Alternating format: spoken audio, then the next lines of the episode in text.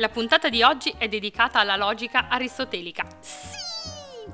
Cominciamo col dire che la logica Aristotele la chiamava analitica, il metodo di risoluzione del ragionamento nei suoi elementi costitutivi. Il termine logica e organon, strumento, sono sicuramente posteriori. Lo sviluppo della logica va pensato in parallelo con lo sviluppo della metafisica. La logica, per Aristotele, non è una scienza, ma il procedimento dimostrativo di cui le scienze si avvalgono è la dottrina del ragionamento rigoroso, chiamato anche sillogismo. La logica ha come oggetto la struttura della scienza. Nell'organo aristotelico la logica è così divisa in logica del concetto, delle preposizioni e del ragionamento. Partiamo dai concetti che sono gli oggetti del nostro discorso, che per Aristotele possono essere ordinati per genere che lui chiama specie. Proviamo a spiegare meglio questo punto. Ogni concetto in un determinato settore è specie, quindi contenuto di un concetto più grande ed è genere contenente di un concetto più piccolo. Facciamo un esempio pratico che è meglio.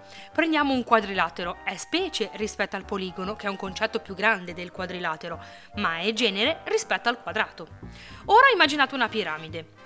In cima troveremo le categorie, mentre alla base la specie, più infima, quella che Aristotele chiama individuo o sostanza prima. In parole semplici è una cosa singola e concreta. L'unione dei concetti, secondo lo schema soggetto-predicato, è la preposizione. Aristotele definisce apofantici le combinazioni di termini. Le preposizioni vengono distinte per qualità in affermative e negative, ma vengono anche distinte per quantità universali, particolari e singolari. Tutti questi rapporti vengono poi schematizzati nel quadrato logico. Vi lascio un link in descrizione perché così questo pezzo complicatissimo sarà un pochino più chiaro. Comunque provo a spiegarvelo a voce.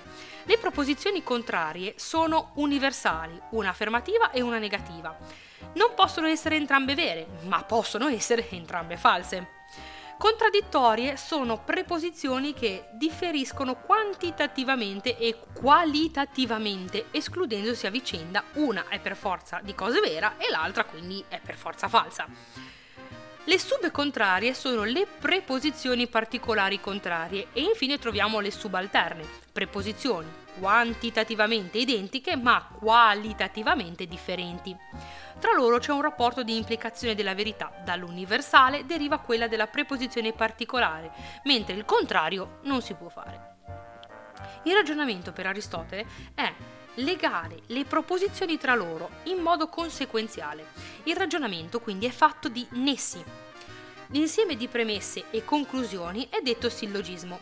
Vediamo ora la struttura del sillogismo.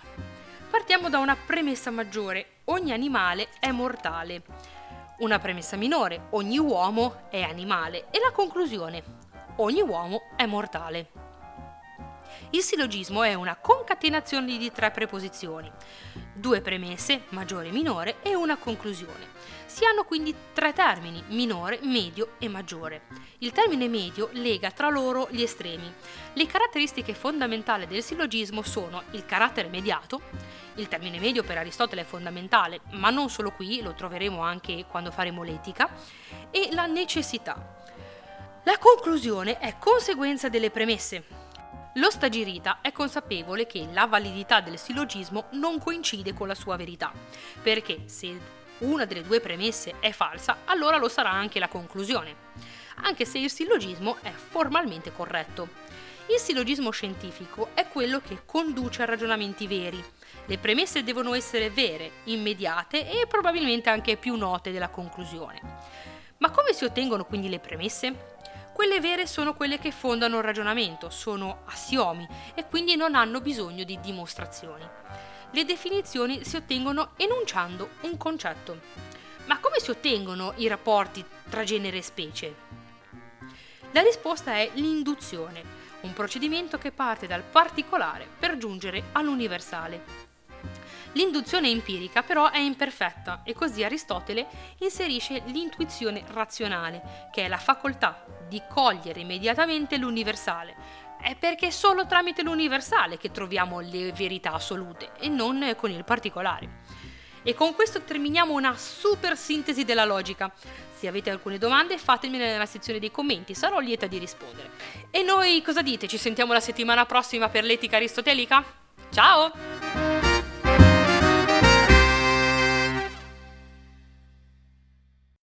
Lucky Land slots, you can get lucky just about anywhere. Dearly beloved, we are gathered here today to. Has anyone seen the bride and groom? Sorry, sorry, we're here. We were getting lucky in the limo and we lost track of time. No, Lucky Land Casino, with cash prizes that add up quicker than a guest registry. In that case, I pronounce you lucky.